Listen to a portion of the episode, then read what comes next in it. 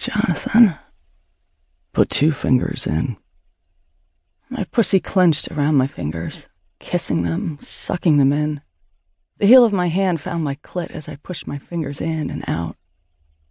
He whispered, Tomorrow night, when I see you, I'm going to put my fingers in you and lick you until you beg me to stop. Then I'm going to squeeze your clit with my lips until you come again. I want you. You will have me. May I come? There was a distinct possibility he'd say no, and I was so far gone, holding off my orgasm would hurt. Please let me come. His silence tormented me. Please, sir.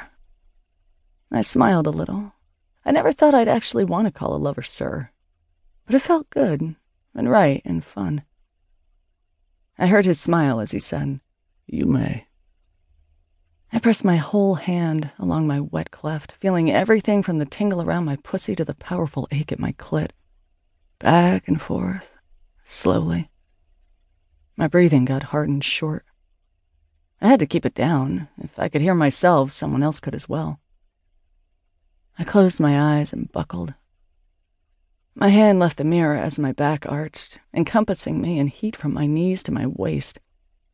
I bit my lip to keep from crying out. My hips pumped as pleasure washed over me in impossibly long waves. The phone dropped to the carpet.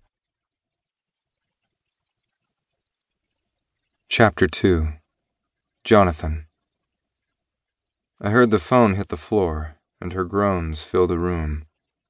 I looked out the window onto the parking lot, otherwise known as the 710 freeway, and imagined her touching herself.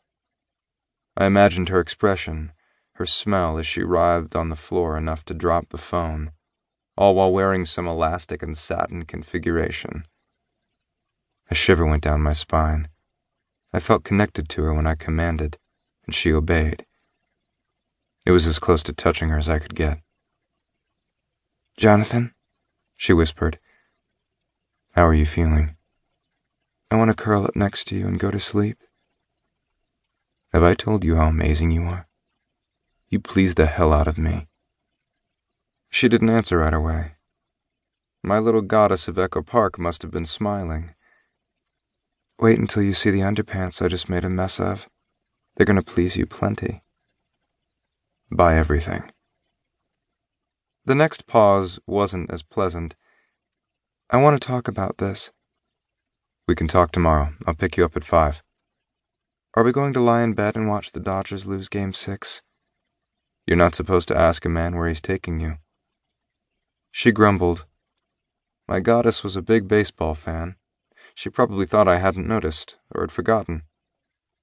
After she'd left the previous morning, when I drifted off to sleep with her humming and stroking my hair, I leaned back in my office chair, looking out the window and thinking of her.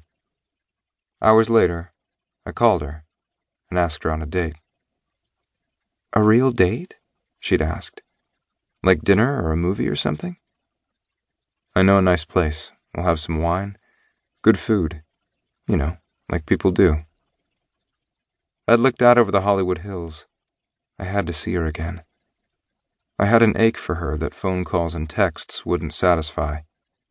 It started the minute she left, and had grown to uncontrollable levels in the hours since. Well, that's fine and all, she'd said, but just so you know, I don't fuck on the first date.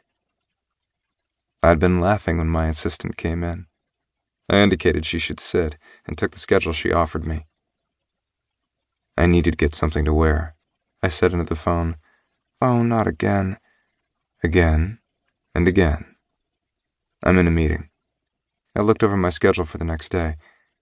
Can I text you? You're avoiding my refusal. I won't be late, so be ready.